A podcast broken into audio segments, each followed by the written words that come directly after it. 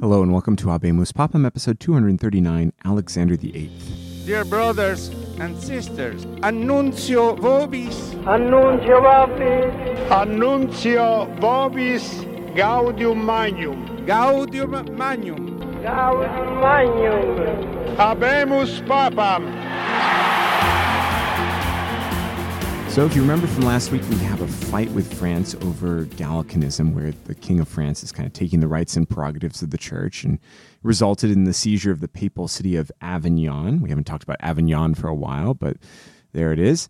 And we have this fight against nepotism in the church that Innocent the Eleventh uh, tried to like really drive home, but was unable to to really bring about a good change. And so both of those storylines will continue in today's papacy. Today's pope was born Pietro Ottoboni on April 22nd, 1610, in Venice. His family was well to do, and since Pietro was the youngest, he was intended from an early age for a career in the church. He studied canon and civil law in Padua and was put into the service of the papal bureaucracy thanks to the patronage of a Venetian cardinal. Once there, he flourished. It turns out he loved the law, he was really good at it, and his documents and decisions were actually collected and published. That's how good he was.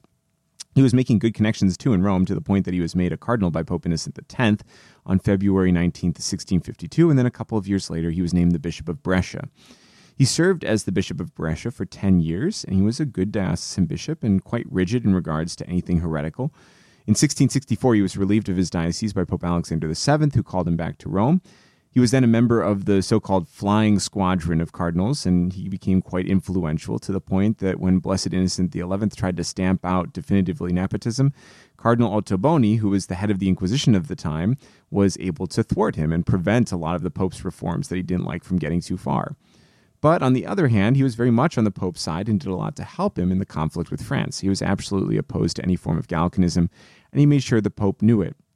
But at the same time, his opposition to the Pope in other areas drew him closer to King Louis XIV of France. So when it comes to the next election, eh, around 1689, the death of Blessed Innocent XI, Cardinal Ottoboni was in a really good position. The majority of cardinals did not want the radical reforms of Innocent XI, and they knew who was the one who led the charge against them.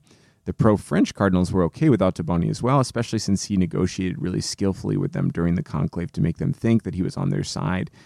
And on October 6, 1689, he was elected unanimously the Pope. He took the name Pope Alexander VIII.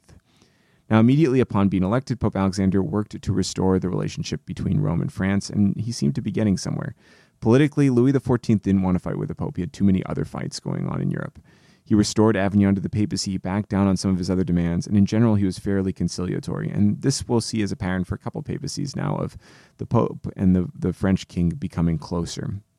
The Pope, in turn, elevated one of Louis's closest advisors to the rank of cardinal. But the Pope was still pretty firm against Gallicanism, condemning it again in 1690, even after this rapprochement with the French. At the same time, nepotism was back, and in a big way, the Pope appointed his nephews and grandnephews to all the major positions in papal bureaucracy. But nepotism isn't too much longer for the story, but there is this kind of reaction against it, and it costs time, money, and influence in Rome nephews aren't necessarily the best qualified people in papal bureaucracy, and it costs a lot of money to aggrandize your friends and family members. And that's all about we have to say about Pope Alexander VIII. He died on February 1st, 1691, after a papacy of a little under two years. He was buried in St. Peter's Basilica. He was succeeded by Pope Innocent XII, who we will talk about next week.